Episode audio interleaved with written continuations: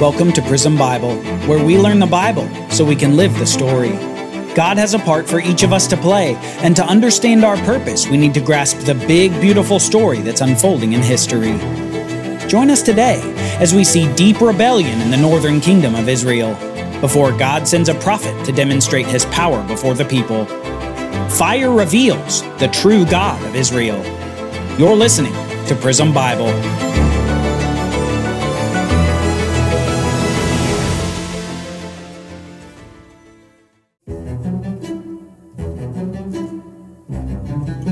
Should never lose sight of the sovereignty of God. God can do whatever He wants, whenever He wants, with all that is His. God is the King of all things, and kings have the right to do whatever they want, whenever they want, in the territory where they are king. Since God's territory is all things, He retains all rights to exercise His sovereignty. Remember, He also grants subordinate sovereignty. That's what God has been doing for a long time. God apparently wants to give his creatures a measure of freedom to make their own decisions for good or bad. These decisions can be as great as the worthy sacrifice of Abel, and as bad as the murder of Abel by his brother Cain. They can be as great as David's face off against Goliath, and as bad as David's adultery with Bathsheba. And in the present, as the rebellion of the northern kingdom continues, we see these kings use their subordinate rule to lead the northern tribes away from God, away from God's law, and toward fake gods, toward idols, and eventually to ruin. Israel, the northern kingdom, has many kings, but there are a few standouts. In fact, one of the standout kings is unfavorably compared to Jeroboam, that very first king of Israel who built the golden calves. This later king is even worse. Ahab, son of Omri, became king of Israel. And Ahab, son of Omri, did evil in the sight of the Lord, more than all who were before him. And as if it were not enough for him to walk in the sins of Jeroboam, he even married Jezebel, the daughter of Ethbaal, king of the Sidonians. And he then proceeded to serve and worship Baal. First, Ahab set up an altar for Baal in the temple of Baal that he had built in Samaria. Then he set up an Asherah pole. Thus Ahab did more to provoke the Lord, the God of Israel, to anger than all the kings of Israel before him. In the northern kingdom, things had gotten worse and worse since Jeroboam.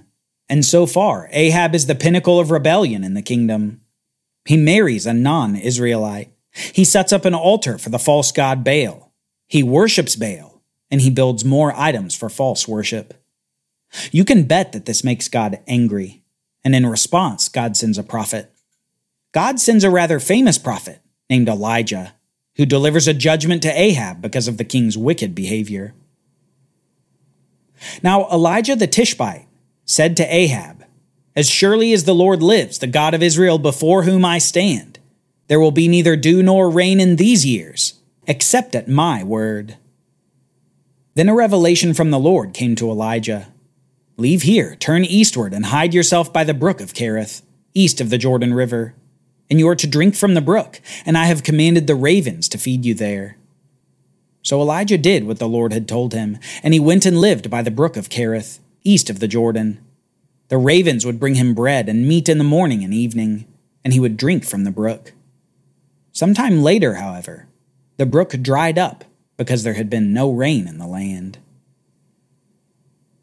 Elijah simply says to Ahab that God has made it so that it won't rain until Elijah says so.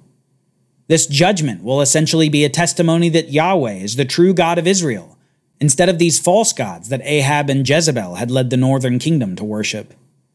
This judgment, however, even has effects on the prophet himself. Not only does the king seek his life, but Elijah also has to weather the drought upon the land. First, God sends him to a brook and then God sends him to a new location. The word of the Lord came to Elijah Get up and go to Zarephath of Sidon, and stay there. Behold, I have commanded a widow there to provide for you.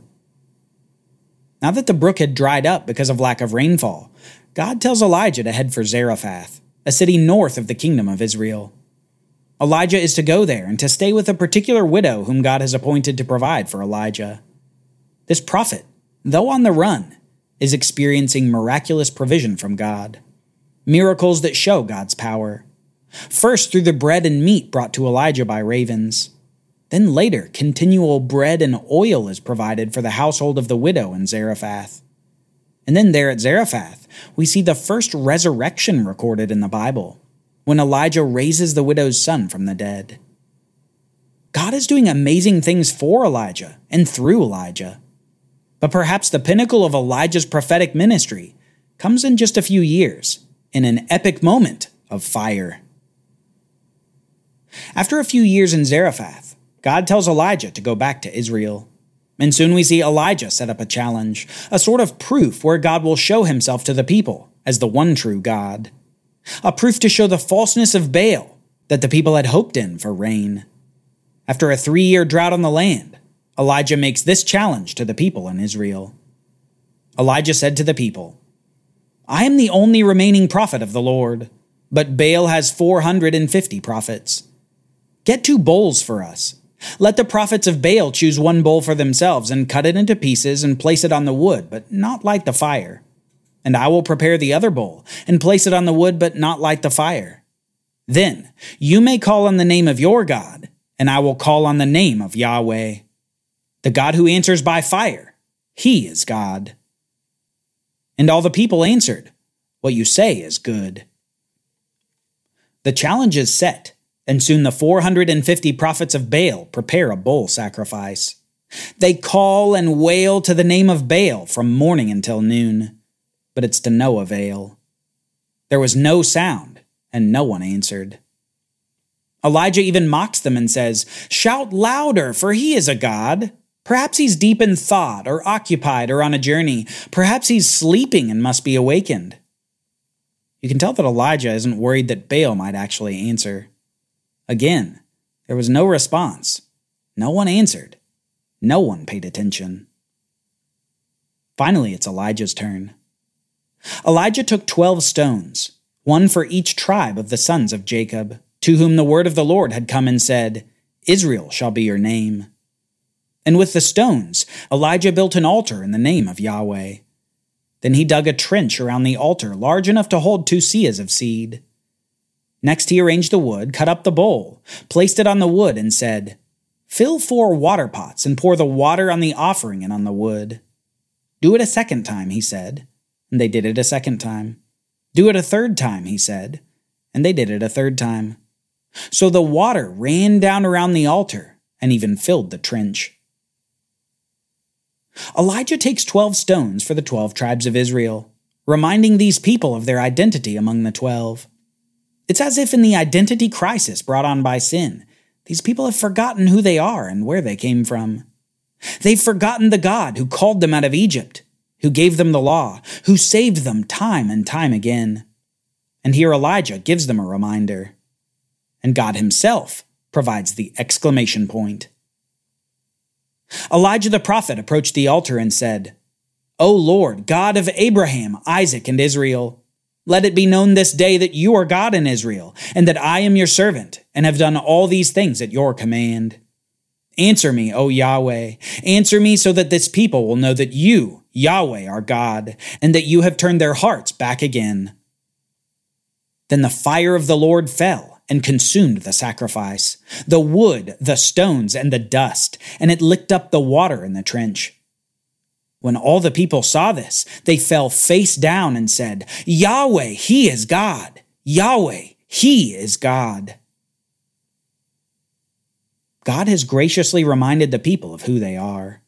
And even though he doesn't have to, he proves himself by sending fire down from heaven to consume the sacrifice.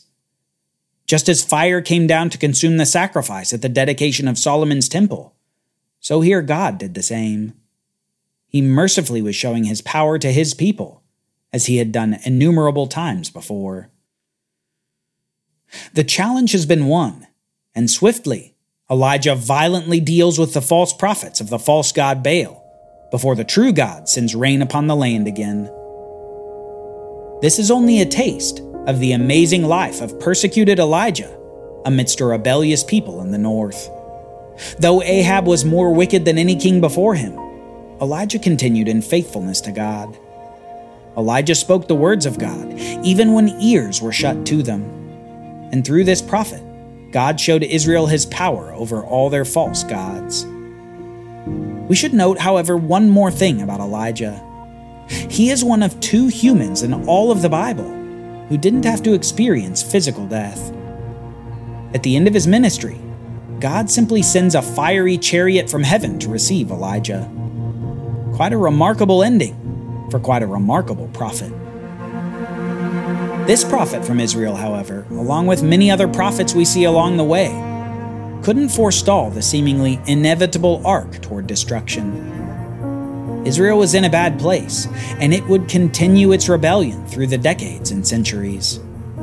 That is, until finally God said, Enough. The opportunity for turning back would come to an end and the northern kingdom of Israel would be conquered by the Assyrian Empire in 722 BC. The Bible provides a simple explanation. When the Lord had torn Israel away from the house of David, he made Jeroboam son of Nebat king. And Jeroboam led Israel away from following the Lord and caused them to commit a great sin. The Israelites persisted in all the sins that Jeroboam had committed and did not turn away from them. Finally, the Lord removed Israel from his presence, as he had declared through all his servants the prophets. So Israel was exiled from their homeland into Assyria, where they are to this day. The first king Jeroboam led a rebellion that eventually ended in exile. He set up fake gods with false priests. And the people, though they had the prophets, resisted God until finally he resisted them. God removed the kingdom of Israel from his sight. Israel is in exile.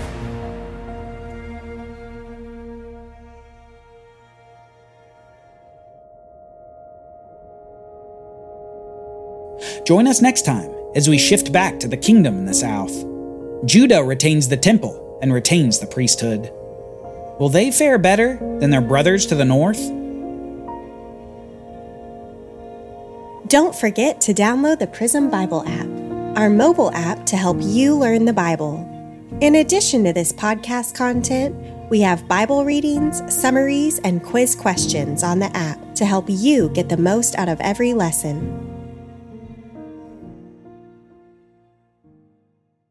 Prism Bible is a project of the Bible Literacy Foundation, a nonprofit dedicated to helping you learn the Bible.